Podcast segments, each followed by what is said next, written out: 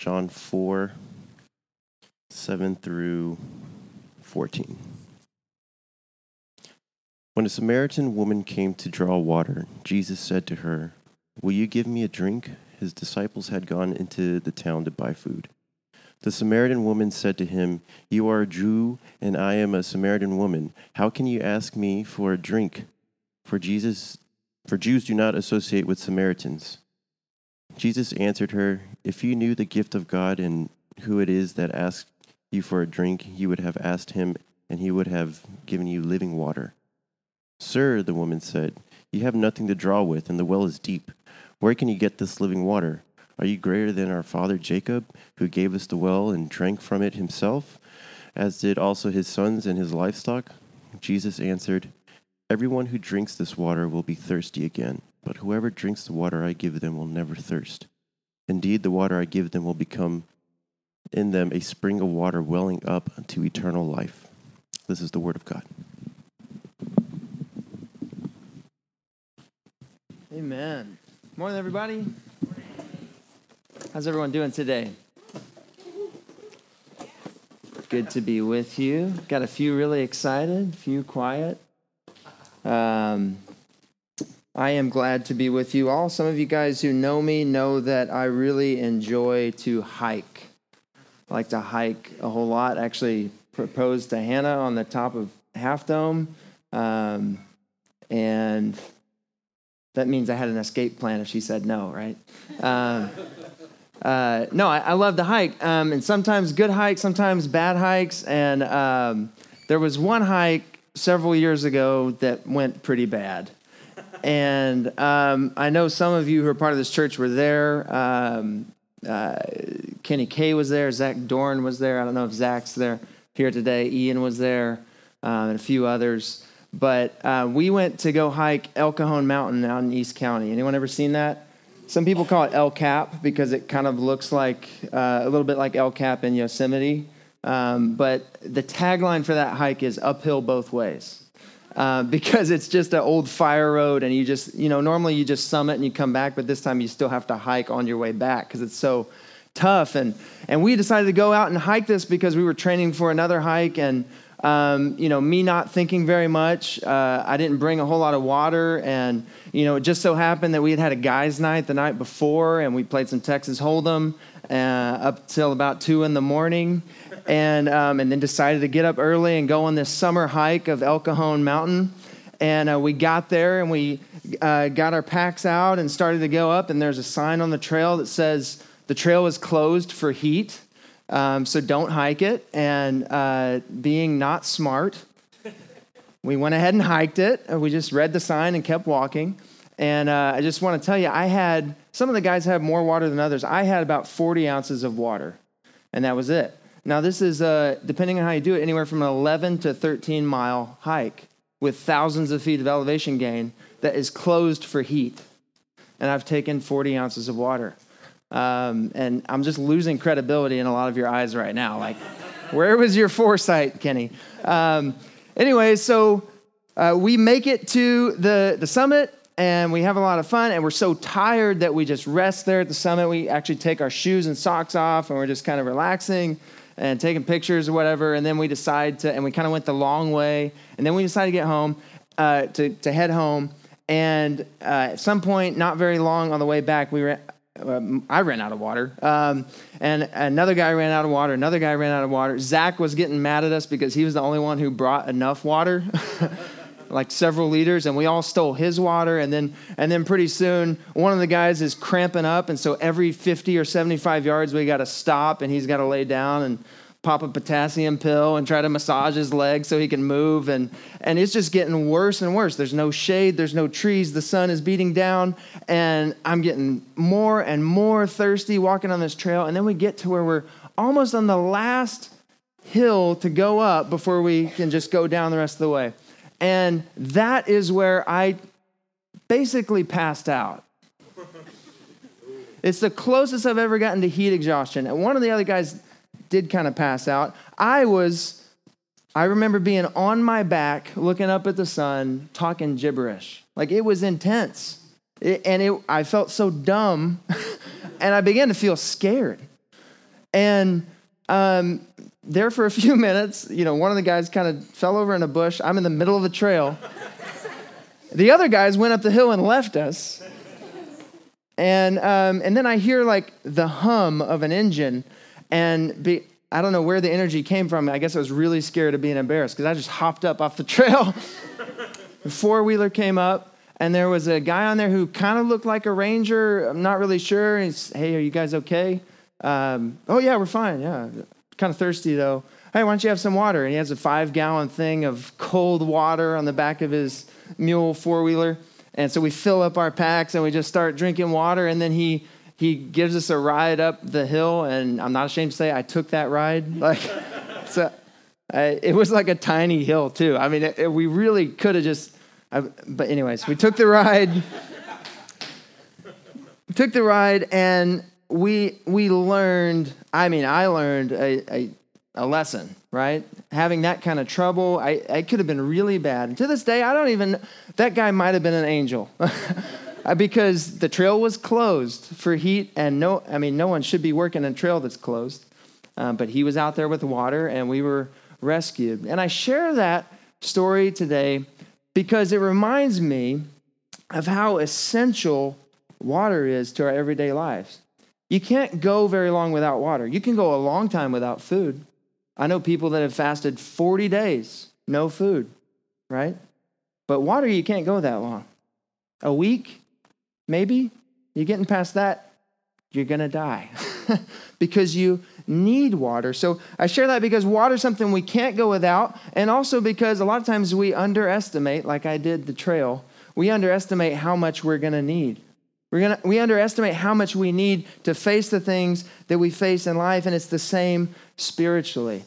It's the same spiritually because there's this theme that runs throughout the scripture that Jesus hits on in this passage that we have thirsty souls.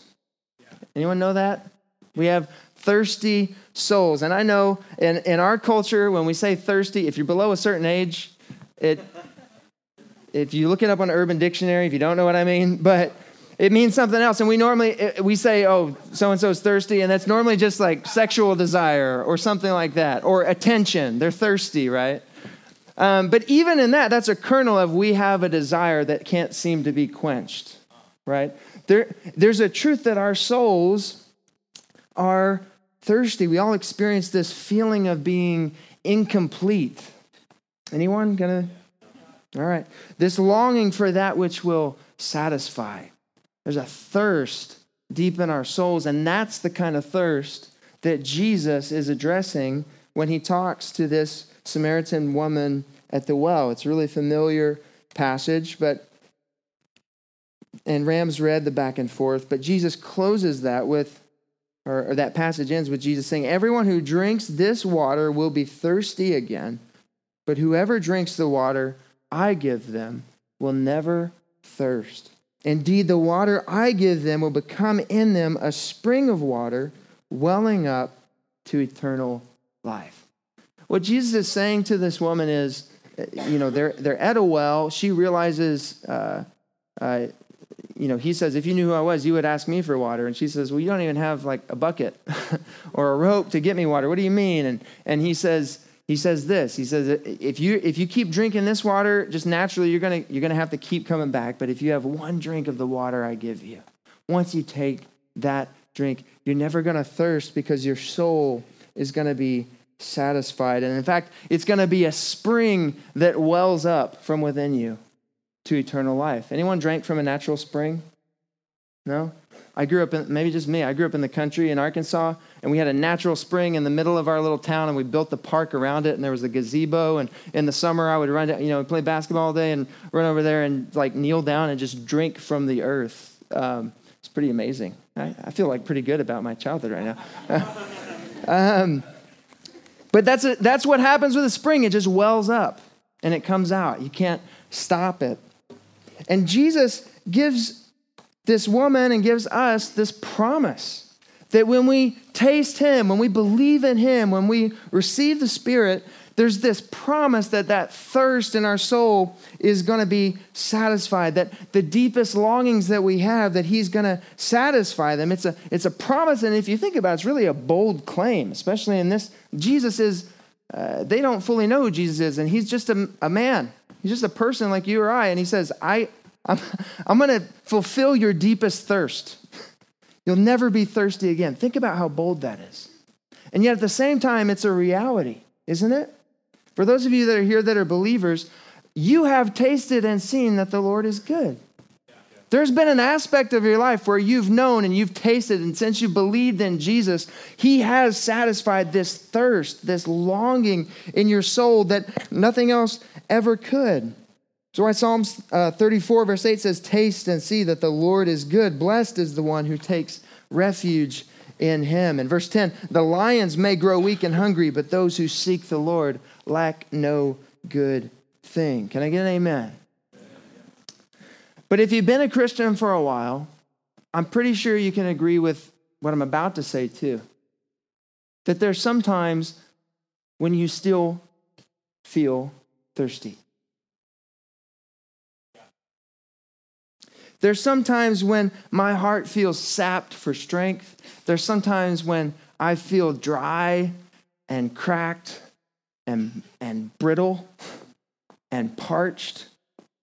And I can't wait for Sunday to come around so I can worship with brothers and sisters. But there's times that we go through when we don't feel, we still feel thirsty. Anyone going to be honest with me today? What's with that? Why?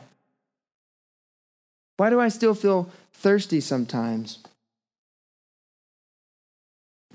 Well, we're not alone. See, the Psalms reference this feeling all the time. Psalm 42 says this As the deer pants for streams of water, so my soul pants for you, my God. My soul thirsts for God, for the living God. When can I go meet with God? Psalm 63 1 You, God, are my God. Earnestly I seek you. I thirst for you. My whole being longs for you in a dry and parched land. The old King James Version used to say, in a, a dry and weir, uh, in a dry land where there is no water. Psalm 143 6, I spread out my hands to you. I thirst for you like a parched land. Why do we still go through times where we feel thirsty, even though we know that Jesus has uh, promised to satisfy our thirst? Well, one of those is one, one, there's several reasons, and I can't give all of them, but one of them is we go through trials and suffering. Yeah? We go through trials and suffering, and trials and suffering have, a, have an effect on us that often makes us feel far and distant from God. And makes us wonder where God is, makes us feel like He's distant, makes us um, test our trust in Him. We're reminded of how little control we have over our circumstances. And that naturally, there's natural feelings where trials and suffering make us ask, God, where are you in this? What does it mean to find you in this? Why does my soul feel so thirsty in this? And I bring that up knowing that in our church, in our family right now, there are several people who are hurting and suffering and walking through dark days and we are praying and bearing one another's burdens and walking through dark days together. But we need to understand that times like that make us wonder where God is. And also, we find in times like that that God proves himself and shows himself even more and in new ways and in deeper ways. And what are other reasons that, that we still have this thirst? Well, another one is this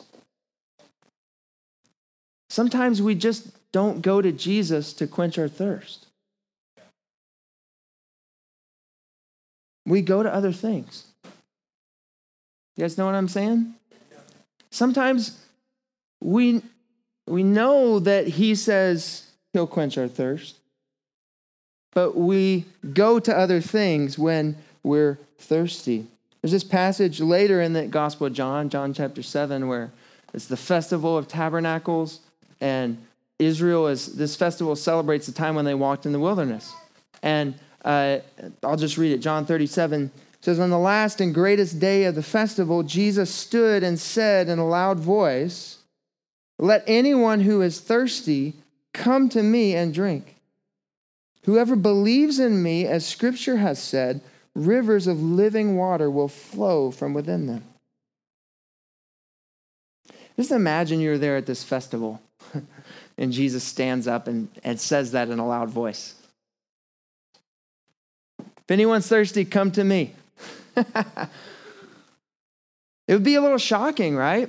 And you know what's interesting about this festival of tabernacles? One of the, uh, it was a seven day feast. And one of the things, one of the ways that they would observe it is the priest would take water from the pool of Siloam and take a pitcher of it and take it to the temple and pour it out on the altar every day for seven days. And it was an offering to God, and it was a reminder of when the Israelites were in the wilderness and they were there for several days and they were complaining to God because there was no water. And God led Moses to a rock and said, Hit the rock with your staff, and water flowed out of it. And they're remembering that even though they were in a parched and weary land and there was no hope for water and they couldn't find any, and they were grumbling and complaining, and yet God provided water in the wilderness. And with that backdrop, Jesus says, If you're thirsty, come to me. Come to me and drink. I'm convinced that sometimes we simply don't drink from the well.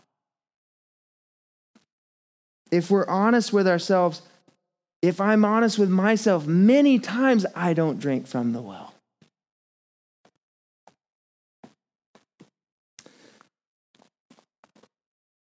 I'll tell another story from childhood, since the first one was great. Um, growing up, I, I used to uh, love basketball. Anyone play basketball? Yeah. Anyone watching the NBA? Um, yeah, and uh, it, it, was in Arkansas, and we get all four seasons there. Super hot in the summer, hot and humid. I would say the state bird is the mosquito. Uh, so just, just huge. And um, but we would play basketball, you know, outside all day, and I had a, had a goal there at the house, and and I remember, you know, I would get thirsty, and I would come inside and you know ask mom for a drink or whatever. Oh, can I have Coke? And uh, she'd be like, Well, yeah, you can have one Coke, and then you have to drink water after that right? I'm like, ah. Because I just wanted Coke, right? Because Coke, Coca-Cola was the greatest drink. And I was in the South, so Coke could mean anything. it could mean Dr. Pepper. It could mean Coke. It could mean Diet. It could mean Mountain Dew. I don't know if any of you have been to the South, you'll know that. Um, but I, you know, if she wasn't looking, I would just drink Cokes and keep drinking Cokes. And then by the end of a summer day, playing hours of basketball and sweating, like I was so parched and so thirsty. I feel like I have a problem. All these stories about me not drinking enough water, right? I think that old saying, you can lead a horse to water, but you can't make him drink, right? That would apply to me in that situation. Um, water is what I needed to be hydrated. And if I actually wanted to keep playing basketball, what I needed was water, not Coke, right? Because Coke is just going to keep making you thirsty, right? The, ca- the brown sugar water with the caffeine. The, the caffeine's just going to um, make you lose more water than, than you're taking in. And yet, Coke, when you're that age, is a lot more exciting than a glass of water. It's a lot more appealing. It seems like it's, right? Way more exciting. You guys are so over this point. Um, Jeremiah chapter 2 has a, um, the prophet has a rebuke for the people of Israel, and it's a word from the Lord that he receives. And the people of Israel have been going to other gods, they've been worshiping idols. They've been turning away from the one true God that they know as their creator, as their redeemer, and they've been worshiping idols that they can see, uh, idols that seem more appealing because they can see them and, and touch them and, and manipulate them and um, worship them however they want. And this is some of the words that the Lord says to his people in Jeremiah 2. Verse 13 says, My people have committed two sins. They have forsaken me the spring of living water and have dug their own cisterns, broken cisterns that cannot hold water. Anyone know what a cistern is? If you don't, it's um, it's a container in the ground for water, right? And you would especially want to store it up if you're in a place like the Middle East that doesn't have much water, or maybe you don't have running water, so you want to store as much rainwater as you can get. And so, this picture that God is giving us for when our hearts look to other things He's saying, We've done two things. You've forsaken the spring of living water, and you've turned and built cisterns that are broken and can't actually hold the water that you're trying to store up. For me, it's such a such a vivid picture of what my heart does when I'm not looking to Jesus to fill my thirst. Is anyone with me? The, the,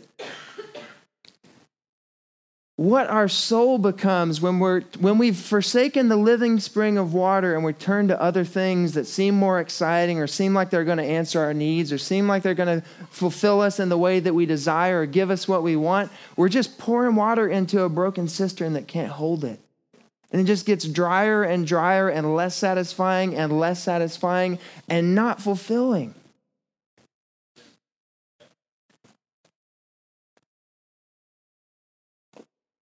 the question that I want to ask and that I have to ask myself a lot is what is your what is your Coca-Cola? what is your or maybe it's coffee or tea or alcohol or whatever. What what is that beverage and I'm speaking in metaphors that seems more exciting to your heart than the living spring of water that God is to us? What is that thing that seems easier to grab or seems more exciting or it seems like it's gonna it's gonna give me more satisfaction than just plain old water. But maybe you've lived long enough to notice that the more you keep reaching for it, the less it keeps satisfying. And internally, you just feel like a broken container that can't hold the Coca Cola that you're putting down the gullet, right? What is it? What is promising to meet your needs but not truly satisfying your soul? What is it in life right now? Maybe, maybe there's a distraction that seems more exciting, but it's not truly satisfying. And it can be, it can be a lot of things. It can be sinful things. It can be a sin, right? It can be, it can be lust. It can be, um, you know, we're talking about alcohol. It can be, it can be alcohol. You can be turning to that and, and trying to find solace in that instead of in God. It can be temptations, desires, things that you're looking to that you know is not in God's will for you. But it seems to meet that need in the moment. So it can be sinful things, but it can be good things too. It can be relationships that, that you, your heart has put so much weight in. If this goes well, then I am okay. When there's so much weight on that person that only God can hold that much weight? What is it that, that maybe is a distraction that, that keeps you from the spring of living water? Because at the end of the day, none of these other things that we chase after and that we get fooled by, and I hope you hear my heart today. It's not, it's not to preach down or condescend. I'm, I'm, I'm God's put this on my heart for me and for us today as a church body. None of those things that we look to are God. and God is who we truly need. Amen? God is what our soul needs more than anything else. And the more we chase after these other things, the thirstier and thirstier our souls are going to be. So, how do you break that cycle? How do you how do you draw water from the well? Well, there's a few things. Tell us. Okay, good. Glad you asked. Glad you asked because that's what the rest of the message is about. What are the odds? Um, few things depending on where you are. Number one, if you're if you're here today and you've never believed in Jesus Christ, that's your step. If if I'm talking about this thirst of your soul and it feels like someone's like looking inside your soul and seeing what's going on, can, can I suggest that the Holy Spirit is drawing you and calling you to believe in Jesus? And to experience what I said earlier, what all of us Christians have experienced that He is living water, that He's a spring of living water. That there are times when there's no way in earthly eyes that I should have energy or power to move on, and yet God gives it to me. And the first way, it, that's the thing. If you're from the outside looking in, jump in today. Jump in today. Turn from sin. Turn from Coca Cola. Uh, nothing against Coca Cola. You know what I mean. Turn from that and turn to Jesus. Say, God, I don't want to live by my rules. I, I believe that you died for my sins and to save me and forgive me. I want that water. And just like the woman at the well, you can have it. You know, in that story, she left her jar and ran and told everybody. I, I, met, I met him. I met the Messiah. Come see him. God will answer that thirst in your life. And if you're here today and you're a Christian, the primary way that you're going to be able to draw that well, to access the well that God has put in your life, is through spiritual disciplines. It's, it's through spiritual disciplines. It's what we talk about when we talk about prayer, about meditation, about uh, reading the Bible, um, reading uh, the Bible devotionally in the morning, studying the Word, serving others, giving to the church, giving to others in need. There's, there's all sorts of, of spiritual disciplines. There's a few basic ones, like spending time in the Word and, and prayer, but there's all sorts of. There's a handbook I love to recommend. Uh, it's called Spiritual Disciplines Handbook by Adele Ahlberg Calhoun, and that is incredible. There's a list of like 125 spiritual disciplines. Some of you guys are like, I didn't know there were that many. but um, it, that's great. I, I've, I've used that. But I'm bringing up spiritual disciplines not to say, hey, these are your saviors or these are your source or these are your way that you get spiritual points and God rewards your spiritual points by filling your thirst. That's not what I'm saying. Spiritual disciplines are the means by which we draw from the well that God has put in us. It's our rope and our bucket for this spiritual living water. And as Christians, just like I did on the trail hiking, so many times we underestimate the power and the privilege that we have in these spiritual disciplines. The fact that the creator of the universe wants us to pray to him and listens when we pray. What? Half the time I gotta say, I don't know if I really believe that, because if I really believe that, I would pray a lot more. Anyone with me? We, we underestimate how much we need them, and we underestimate just the beautiful thing that we have access to God. And this means that we have to draw on what he's given us. And, and I want to say, too, some, some, some Christians and many Christians have great uh, uh, rhythms and spiritual disciplines and, and um, resources to draw from in, in, that. And your devotional life may be doing great, and that's awesome, and that's celebrated. And, and I also want to say, none of us have it perfect. And even if you have great rhythms, sometimes that seems like that goes dry. Anyone experience that?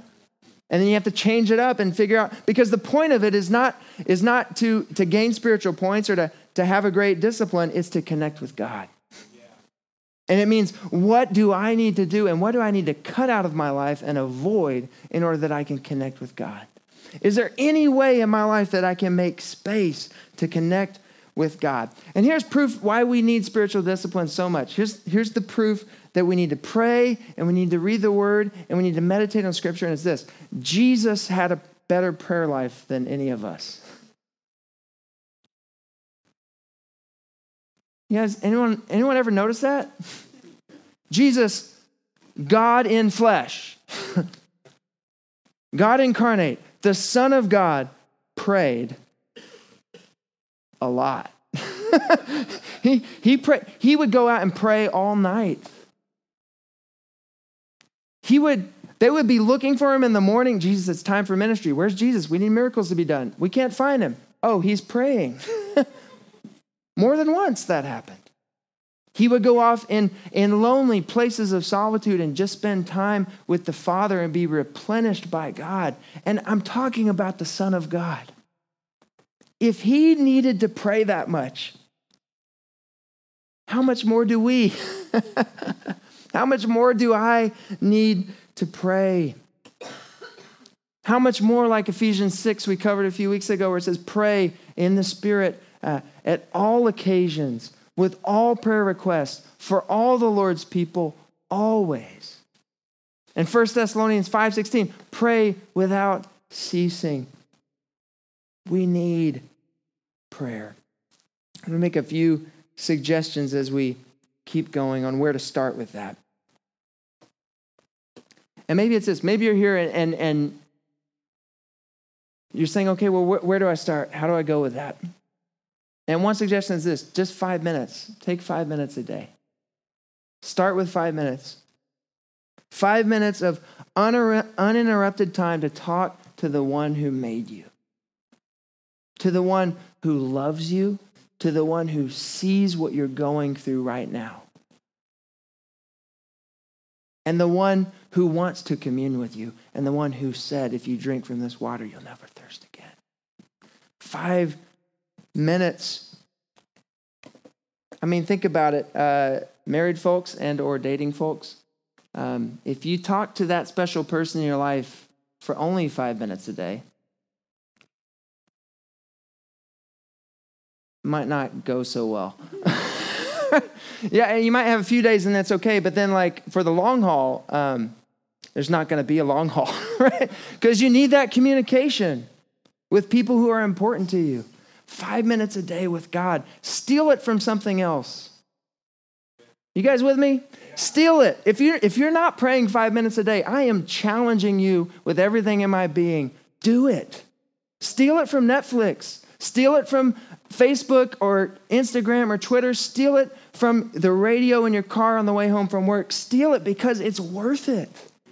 If you're not praying and yet your soul feels thirsty, stop doing those other things and spend time with God.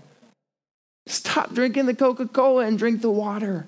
Turn to the water. And this is not supposed to be a guilt trip. If you're if you're feeling far and distant from God, I'm not saying it's all up to you, but I'm saying if if you're I'm saying we have a responsibility.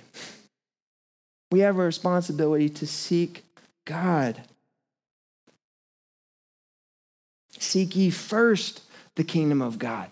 Not what you're going to wear, not what you're going to eat, not where you're going to live. Seek ye first the kingdom of God, and all these things will be added to you. Matthew 6. Most convicting quote I heard this week. Anyone ready for this? I don't know if we're ready for this. uh, I didn't know if I was going to say it. That's why there's not even a slide for it. All right. Um, here it is. One of the great uses of Twitter and Facebook will be to prove at the last day that prayerlessness was not from lack of time. John Piper. well, well done, John. But that convicts me. That convicts me. That convicts me. I did see it on Facebook, yeah. It's ironically the only way I would have seen it. yeah. I did the wow emoji and then closed it. and then prayed for five minutes. Um, some of you guys may have heard this before. There's a there's an old uh, story uh, from that originated in India. Um, a young man went to a wise old sage and he asked, "How can I find God? How can I find God?"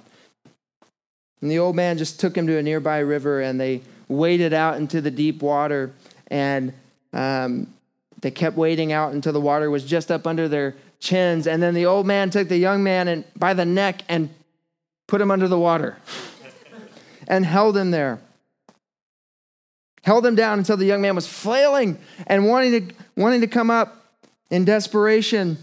And if he would have done another minute, he might have just drowned it. But they came up out of the water together and they walked to the bank of the river. And he asked the man, he asked the old man indignantly, What did that have to do with me finding God? Thought you were going to show me how to find God. And the old man asked him quietly, While you were down there, what was the thing that you wanted more than anything else? The young man thought for a minute and said, I wanted air. more than anything else. And the old man replied, When you want God as much as you wanted air, you will find him. You will find him. And here's the thing I'm not trying to say, hey, we have to coax up this desire for God. What I'm trying to say is, you have a desire for God, but so often it gets turned to other things that can't satisfy. Anyone with me?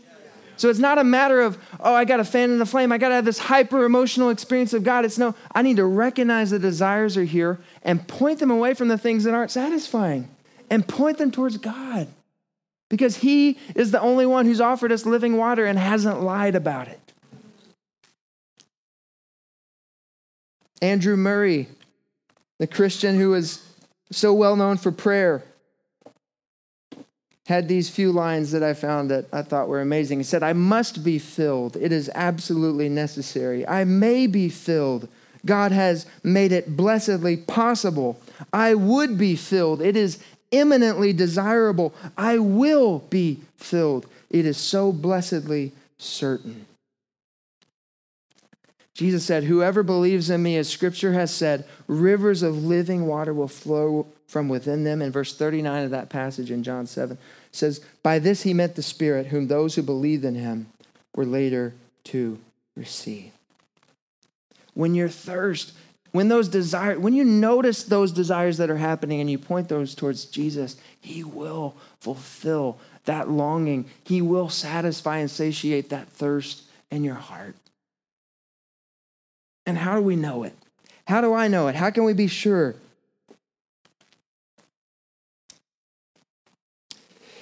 Well, because it's because of something that Jesus went through, that he experienced.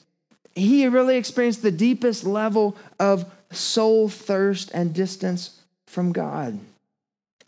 We see that with Jesus on the cross. There are seven sayings of Jesus on the cross if you read the different gospels, and one of the ones in John chapter 19, so this is the same gospel. I'm just going to read from it John 19, 28 through 30. Jesus on the cross. It says, Later, knowing that everything had now been finished, and so that scripture would be fulfilled, Jesus said, I am thirsty. A jar of wine vinegar was there, so they soaked a sponge in it and put the sponge on a stalk of the hyssop plant and lifted it to Jesus' lips. When he had received the drink, he said, It is finished. With that, he bowed his head and gave up his spirit. And so often I've read that and I've just thought, okay, he was thirsty. You know, he was experiencing physical thirst. Of course he would. He had been, what did he, what had his body been through? Of course he's thirsty. But there's more to it than that. It's not just physical thirst, it's more than physical. There's so many things that are symbolic going on on the cross. There's darkness, the, the sky was covered in darkness. The darkness that represents our sin enveloping Jesus. That his death is so symbolic, and the thirst that he went through is symbolic of his separation from God. John Stott says it this way darkness, death, and thirst. What are these but what the Bible calls hell? Outer darkness, the second death, and the lake of fire, all expressing the horror of exclusion from God. This is what our Savior suffered for us on the cross. The gospel is that Jesus experienced that soul thirst, that spiritual thirst, not because he deserved it, but because you did and I did.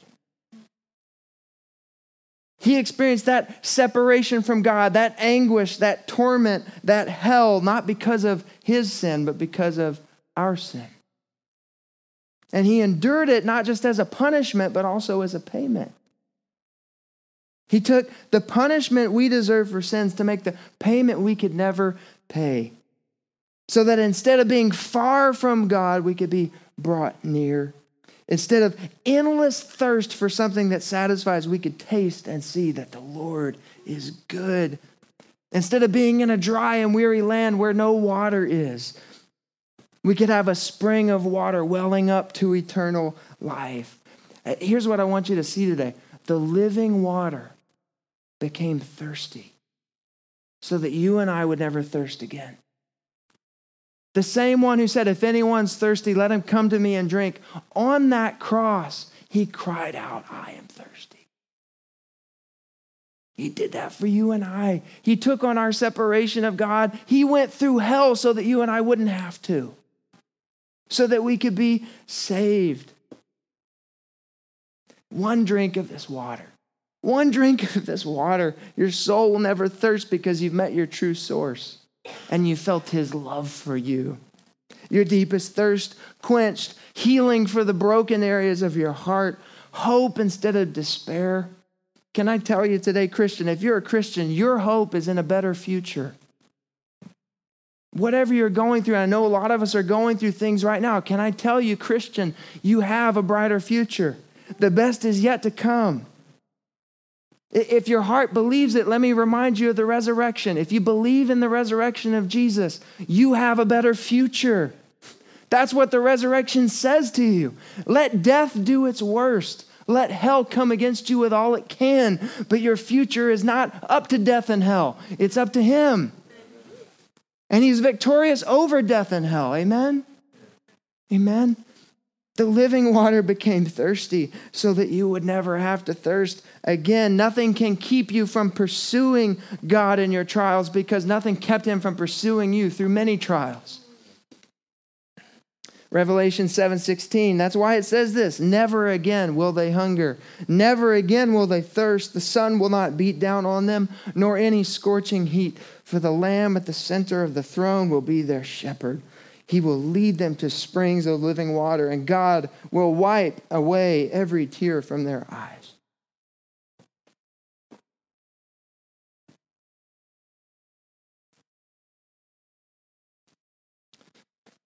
The key to breaking that cycle is looking at that and worshiping coming back and seeing what he did for us, the thirst that he went through in order to be, be the living water for us. And one other thing to notice as we're closing the water that Christ gives us, the Holy Spirit in our lives, not only quenches our spiritual thirst, but it's the means by which we bless other people. You know, that's the whole thing about a river of living water that flows out from us. It's got to flow somewhere. And so when, when we turn to Jesus and when our thirst is being quenched in Him, it's not something that's it's for us, but it's not just for us. It's the way that we bless other people.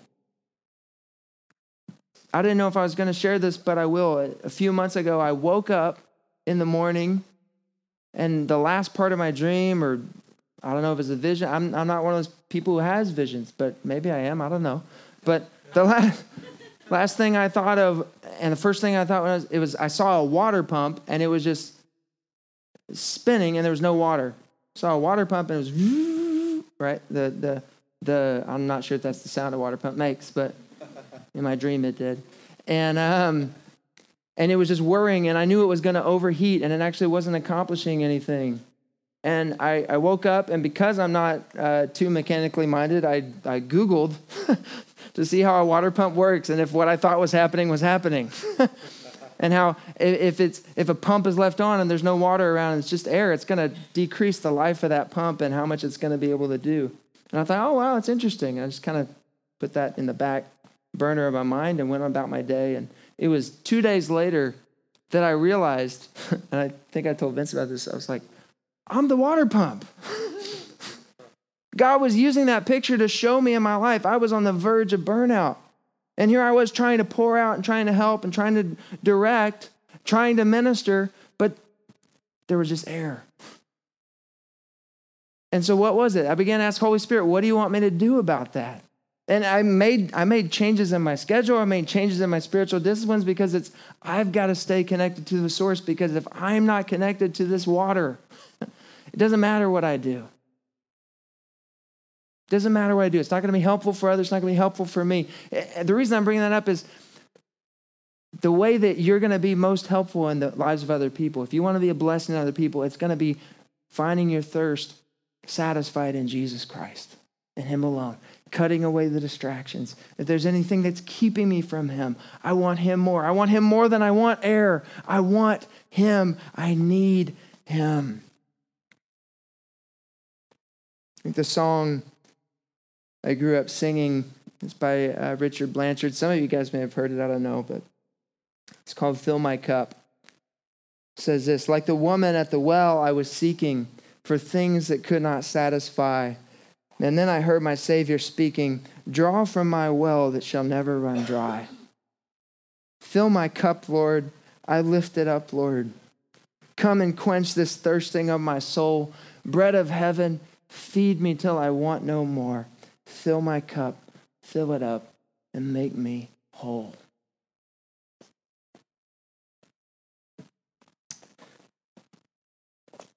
That's all I got. So we're going to pray. And before we pray, I do want to challenge you. I don't know where you where you're at today, where where this is hitting you, and and I hope that you're hearing the heart in it. I hope that um, I hope that you don't feel beat up or Bible thumped because that's not my heart at all.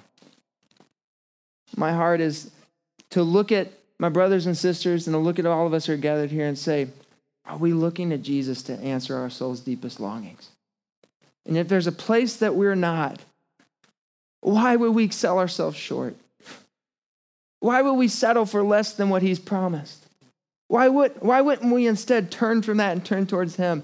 Put away the broken cistern. Who needs to store water when you have a spring of water welling up?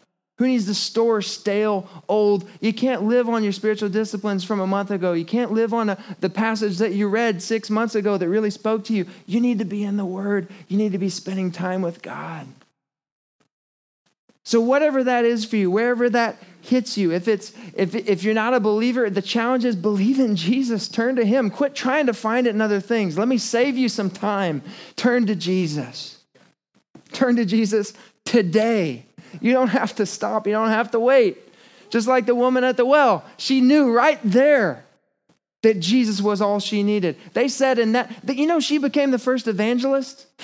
the Samaritans, who the Jews didn't even associate, were the ones who said, He is the Savior of the world. Why? Because they tasted and saw that He's good. Turn to Jesus today. If you believe in Jesus, start with five minutes. Start with five minutes here today as we respond to the word. Maybe you need to repent from Coca Cola. I don't know what it is. Maybe your, your rhythms are solid and you just need to change something up so you can experience God. Can I challenge you, whatever it is, don't hesitate. Make the choice to do it. Based on the choice that God made for you to pursue you and the thirst that he went through to have you. Let's pray. If you guys would stand with me while we pray, and the band can come up too. Good and gracious Father, you're so holy and you are so good. God, my words are, are weak and feeble. My heart is feeble, and in so many ways I've I've disobeyed and turned from you, Lord. And yet, the word that you put on my heart for this church, for these people today, is that we would turn to you. God, that wherever we find ourselves, whatever we may be facing, that we would turn and direct this desire, this soul thirst and longing, that we would turn to you, Lord. They that wait on the Lord will renew their strength. Lord, if we come to you and drink, you satisfy our thirst, Lord. And yes, we go through hills and valleys. We go through times where it seems dry and parched, but we know that no matter what, our deepest soul longing has been satisfied in you. And, and as much as we feel uh, your presence meeting our needs, we know that in the future, in the last day, even more you will restore and renew and replenish. That, that right now we see and we taste in part, but even then we'll know you as we are known by you. We'll see you face to face, God. And so I just pray for hope, Lord God. It doesn't come through my words, it comes through your word and it comes through the Holy Spirit. So, God, I just pray for every single person that's here today, every person that's put up with my rambling and they're under the sound of my voice, I just pray for a powerful touch from the Holy Spirit. God, I pray for those who are hurting and weak and feeling broken. I pray for encouragement, God, that we can't muster up, Lord, but if we stand and wait, Lord, you will. God, I pray for an encouraging attitude, Lord, among our church. I pray against everything that the enemy is throwing against people right now. I pray against that. Lord, that you would protect and keep our souls, Lord. That, that let hell do its worst, but we belong to you. And you will never let go of your own.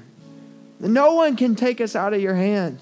God, I pray for those encouragements today, God. I pray that people who, who have been thirsty and walking through a desert all week, I pray that right now in the next few minutes would be an oasis, or that they would drink deeply from the Spirit, or that that maybe it be as unexpected as, the, as a random ranger who is probably an angel who says, Hey, do you want some water? And I pray that they would just drink deeply right now. And Lord, I know that there's changes in our hearts too. There's, there may be people here who are feeling shackled and burdened to sin, God. And, and you are the one who breaks chains, or there is power in the name of Jesus to break every chain. And, and maybe there are people here who are Christians and yet they feel hopeless against the sin that they're up against. And I pray that you would infuse them with hope, God. Or that you died for the, the penalty of their sin, but you also rose again to give them power over that sin. And you gave us the Holy Spirit that we might walk in newness of life, God. And so just pray for re energized hope, God. And God, we need you. We need you. We need you. And if anything else, God, if anything else from this message and from today, let it be a corporate confession that we need you. We need you. And we will stand and we will wait and we will watch. We will see the deliverance of the Lord. We will see you redeem us. We will see you fill us, God. We will be brought back into the tabernacle. We don't just have to remember the good old days of worshiping, we will rejoice again we turn our thirst to you and we ask that you would move in these next few minutes. In Jesus' name, amen, amen.